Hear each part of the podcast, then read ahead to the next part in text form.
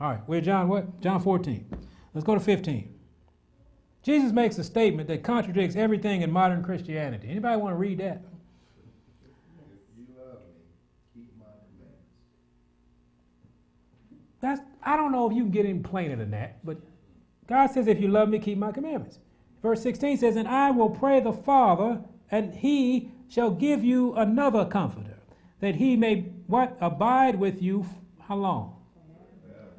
Even the Spirit of truth, whom the world cannot receive, because it seeth him not. Why can't the world receive or see the Holy Spirit? Why can't it receive the truth? Because it seeth him not, neither knoweth him, but ye know him, for he dwelleth where? With you, and shall be where? In you. This is what we're looking for. We talked about Emmanuel this morning. God with us. This is his desire, is to be with us. Is to always be with us. He, he's giving us a way to stay with him, and that's his word, that's his law, that's his command. He said, Follow my way. Stay with me. Stay with me. Stay in John, and we're going to go to 15, and we'll be done. John 15. He makes a statement here in, in verse 3. He says, Now ye are clean through the word which I have spoken unto you. So that's something else the word does, doesn't it? We talked about sanctification this morning, right? Do you know that if God is going to sanctify us, we must live a sanctified life? What does sanctified mean? Set aside. Can we set aside the world now? Can we set aside all unrighteousness? Can we set aside uh, our desire to pick and choose Jesus? Let's set that aside. And verse 4, 4 says, Abide in me, and I in you. Abide. What does abide mean?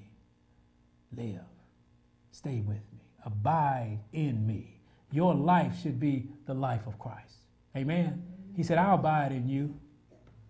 As the branch cannot bear fruit of itself except it abide in the vine, no more can ye except what?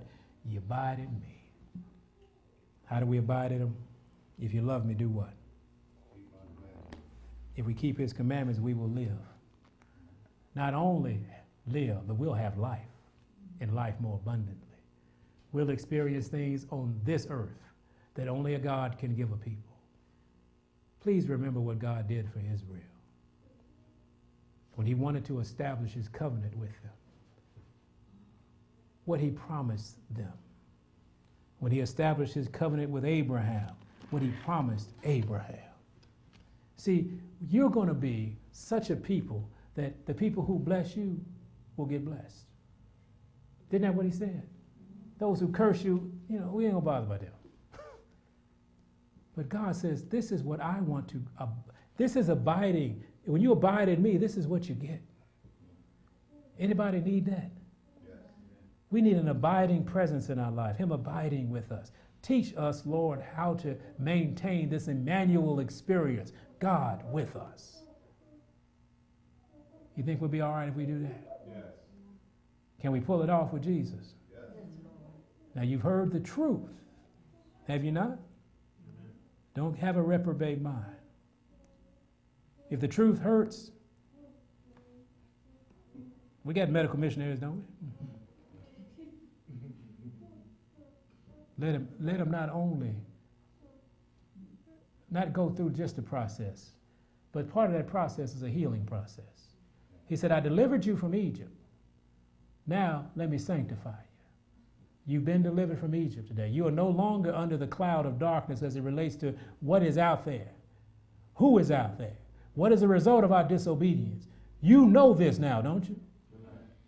And it will stay with you if you allow it to.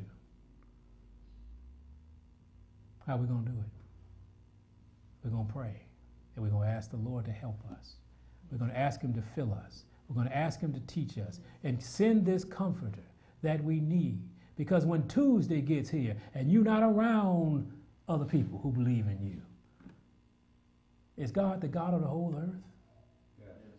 So where are you going and He's not there? Is His Holy Ghost, be, be, is He able to go anywhere that He needs to go? So wherever you are, on Wednesday morning. Take him with you. Say, I want to abide in you, Lord. Where are we going today? Stay in obedience so you may receive the protection and power. And when you find yourself outside of his protection and power, man up. Lord, yep, I blew it again. Forgive me. Don't spend your time trying to justify your position. You waste, a, you waste God's time and you waste your own time. I made a mistake. Lord, I knew better and I did it anyway. Why? Because I was I, I, was covetous and I wanted what I wanted when I wanted it, and I jumped out there, Lord, and I was just wrong after you told me I was wrong. And you know what he'll say? I love you. Now it's gonna hurt a little bit, but come on back home. You got yourself in that, but I can get you out of it. But let me choose how to get you out of it. And in the middle of the getting out, anybody been through this? In the middle of the getting out, how things look better. And you say, "Oh, thanks, Lord, I got it from here." It's like it's like like being on a on a on a uh, uh, what do you call those things? A, a health program. Health program, 21 days. Day 10, you feel great, you quit. And get sick again. Now you blame the program.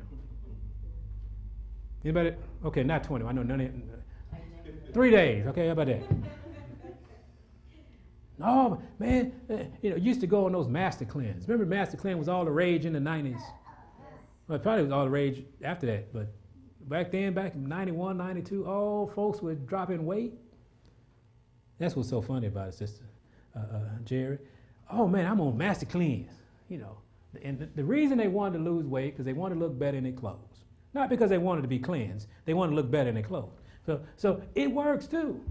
You know, you mix you up your little, your little lemon juice and your, your cayenne and your was it maple syrup or something, and you and you make your big old gallon. That's all you drink for 20 days. I've never known anybody do it 20 days, but some people do. But you do, man. After about day two, when you stop starving, you feeling good. Oh yeah, man. Uh, everything's good by day five. Oh, I'm done with this. I dropped the weight I wanted to. I'm good. Forgetting what that lemon was doing. That lemon was going into those little cells, into those veins, and it was cleaning out those little toxins. And, and you really need to finish this program. Because y'all forgot the master cleanse requires you to drink regular water. Mm. Oh, so you drink, I'm, I'm feeling good. I stopped that. I stopped doing everything right. I'm going to Taco Bell. Day eight, you sick. Now you blame the cleanse. Let's not treat Jesus like that. Jesus is forever. So once we start, let's continue every day to practice what he tells us to practice. And watch what happens. One day we'll be sanctified, and one day we get to go home. Let's have a word of prayer.